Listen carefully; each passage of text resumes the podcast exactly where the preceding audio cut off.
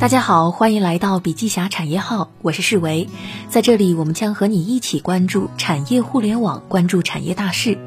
今天是我们第三期内容，来自于专栏《直击 To B 之破局篇》。接下来我们还会持续聊到 To B 那些事儿。如果你喜欢今天的文章，欢迎看到文末为我们点击一个再看，顺便到留言区来聊一聊。要打好 To B 这场仗，任重而又道远。从 To C 到 To B，商业模式、商业逻辑、产业属性发生了翻天覆地的变化，这决定了 To B 需要的能力完全不同于 To C，对企业在组织、团队管理、文化建设、思维创新等方面提出了更高的要求。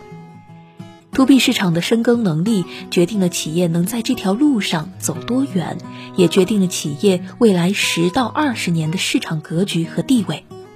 那接下来，我们从四大方面来说一说。第一，组织上灵活开道。从 To C 到 To B 是组织为客户创造价值的一次根本性变革。To B 业务的迥异性。要求企业必须以更灵活的身姿响应客户需求。To B 不能沿着 To C 的路走。在 To C 业务中，企业通常采用的是爆款思维，即设计出创新产品和服务后再抛向市场。但在 To B 业务中，前中后台的组织架构以及业务模块的闭环组织，需要对用户及行业有着强烈的聚焦。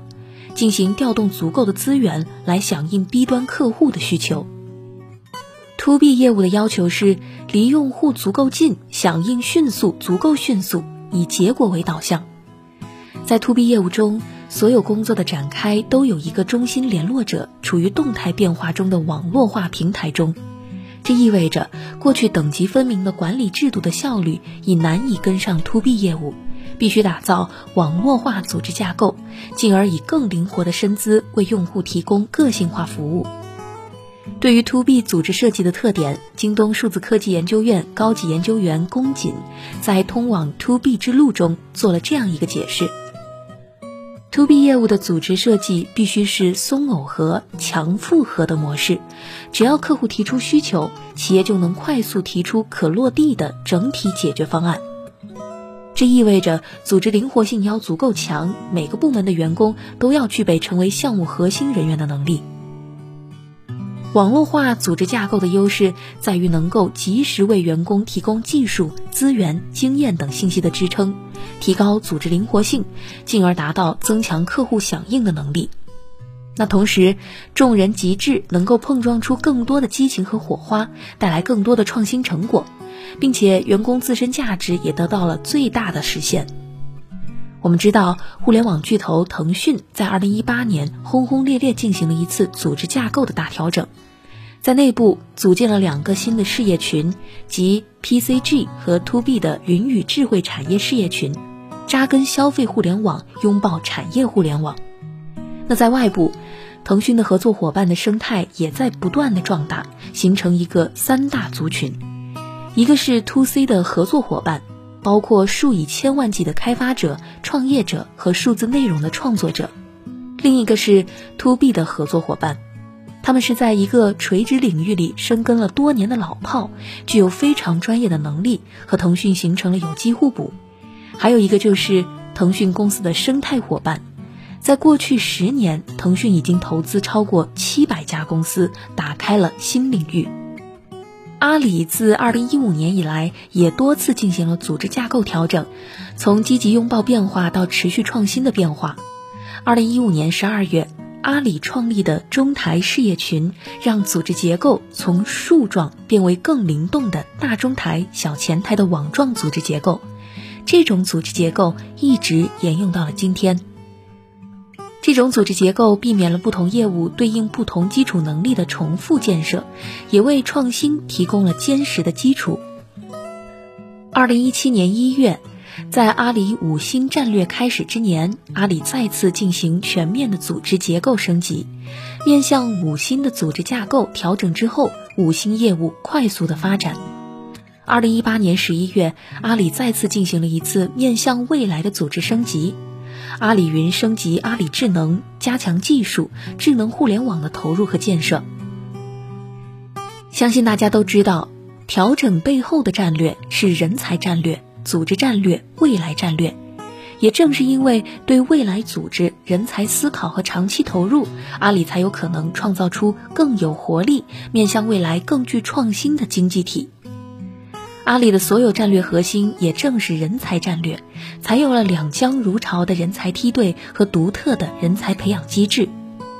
进一步为阿里经济体持续保持活力和创造力不断迭代前进。激活组织。企业要把身姿调整到灵活的状态很难，但也不是没有办法。北京大学王宽成讲席教授、北京大学国家发展研究院 BIMBA 商学院院长陈春花在《激活组织》这本书中指出，激活组织首先是要打破内部平衡，因为一个特别稳定的内部结构无法应对如今变幻莫测的外部环境。所以说，组织内部需要设立一个全新的动态结构。在组织管理中，对于人才要充分授权。陈春花认为，人才其实不是培养出来的，而是打拼出来的。只有把人才放在合适的岗位上，才能达到目标。这就需要授权。与此同时，组织内部需要新的激励机制，让更多真正做事的人得到肯定。To B 生意重在维护。京东数字科技研究院高级研究员龚锦在如何快速响应大客户需求这个问题上提出了更具体的措施，包括企业在组织设计、部门考核、沟通协调等方面建立相应的创新机制，以此打破企业内部对客服务的边界。在组织设计上，龚锦提出。对于自身业务相对单一和细分的企业，可以设立单独的大客户关系部来服务 B 端客户，从组织形式上保持充分调动后台资源。而业务面广、战线长的企业，他们的产品和服务排列组合众多，但 B 端客户的需求是多样化的，从可操作性来讲会相对困难。他需要对客服务人员具备极高的综合素质和调动公司内部资源的能力。那在目标预算管理上，需要由过往的结果管理迭代到重视过程管理。实际上，很多大公司或外企在这一点上已经做得很好了。总之，永远不能忘记一句话：从本质上来说，一切商业的竞争到最后都会变成组织的竞争。第二，团队管理上融合并进，团队管理更趋扁平化，把团队融合起来，众人集智，合力打造解决方案。在管理团队上，腾讯汤道生谈到了一些具体的办法：吸纳熟悉 To B 领域的外部人才，建立起一个重新创业的团队，一步一步走入市场。在业务上，不再采用腾讯著名的内部竞争赛马机制，而是把团队融合起来，更清晰的方向下合力打造解决方案。那对于如何引进人才的问题，高瓴资本运营合伙人甘家伟在直销 ABC 演讲中谈到，引进人才要自上而下，不要半中央的引进。只有从上引入人才，整个方法论才适合于整个公司。企业从外部引进人才时，需要注意两个问题：一个是有经验与见过好体系，还有一个是见过好体系且能统筹，而不是照搬。甘家伟认为，需要到适合你这个行业产业有口碑的公司找那个人，大概率是他见过好体系，知道怎么立正、少息，怎么悟道。比如腾讯的产品、百度的技术、美团的地推。很多空降高管出现问题，其实是出现在见过好体系，但没有那么统筹，只能照搬。照搬之后导致水土不服。真正见过好体系的人，知其然，知其所以然，其实也不会有水土不服这个问题。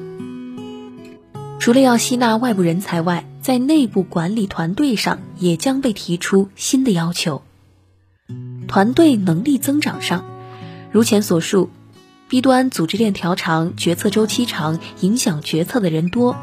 所以冲动消费肯定不是 B 端用户的特点。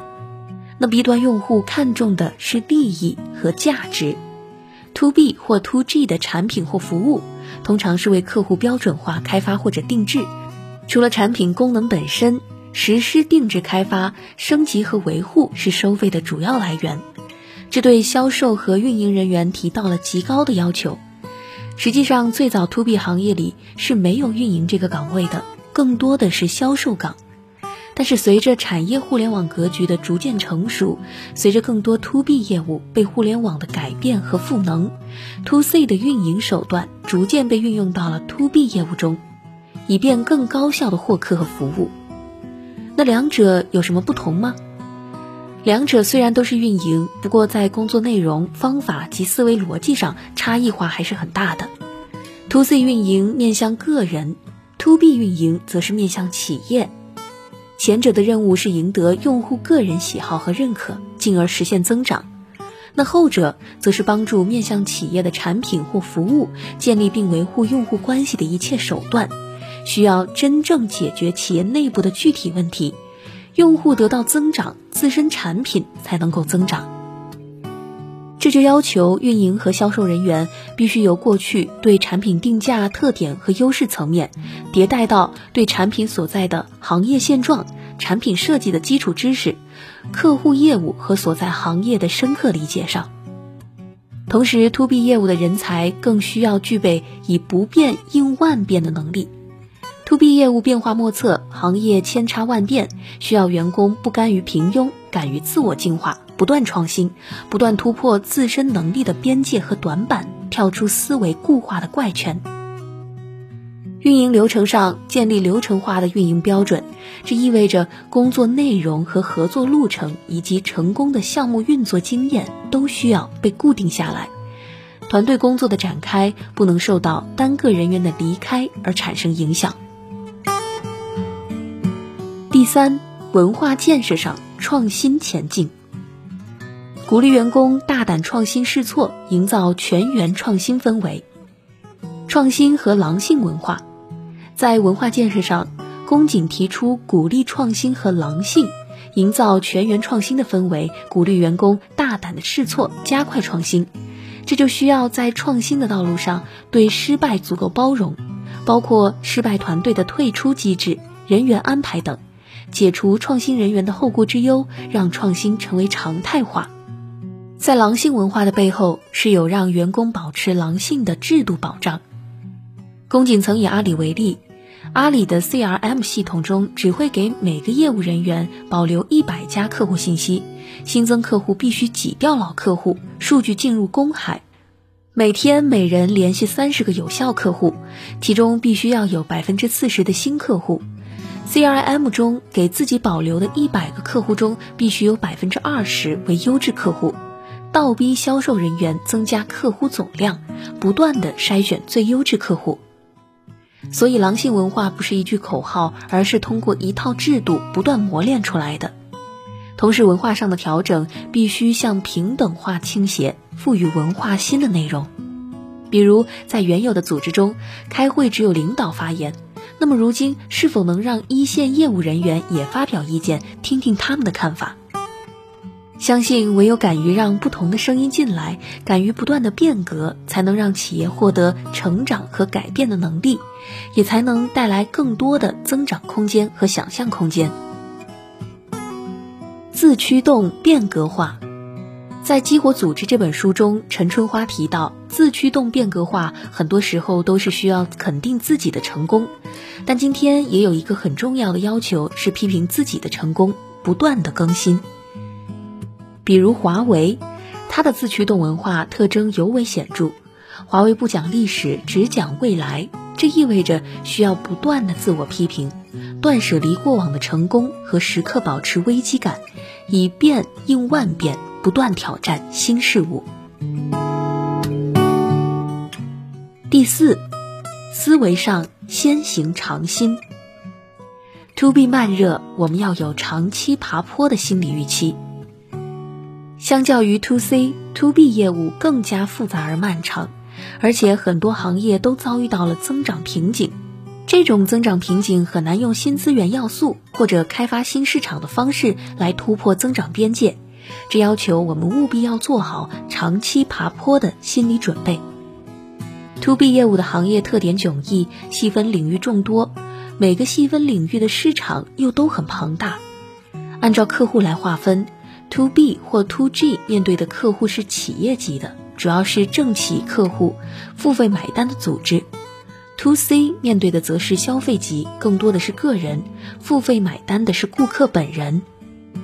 客户决定产品和服务，相较于 To C、To B 或 To G，产品更多的是比较大型，开发周期偏长，变化少，更注重稳定。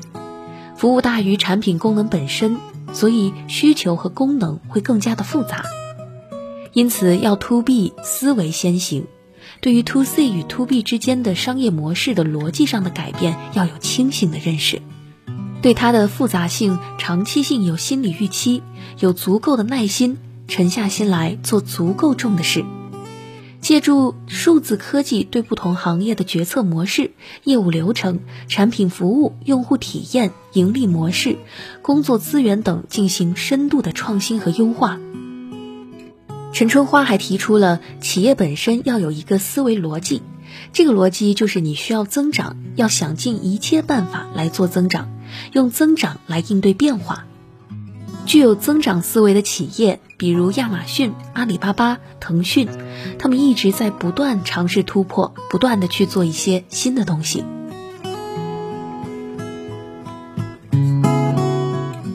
下一个十年、二十年，to B 业务或将迎来前所未有的好时代，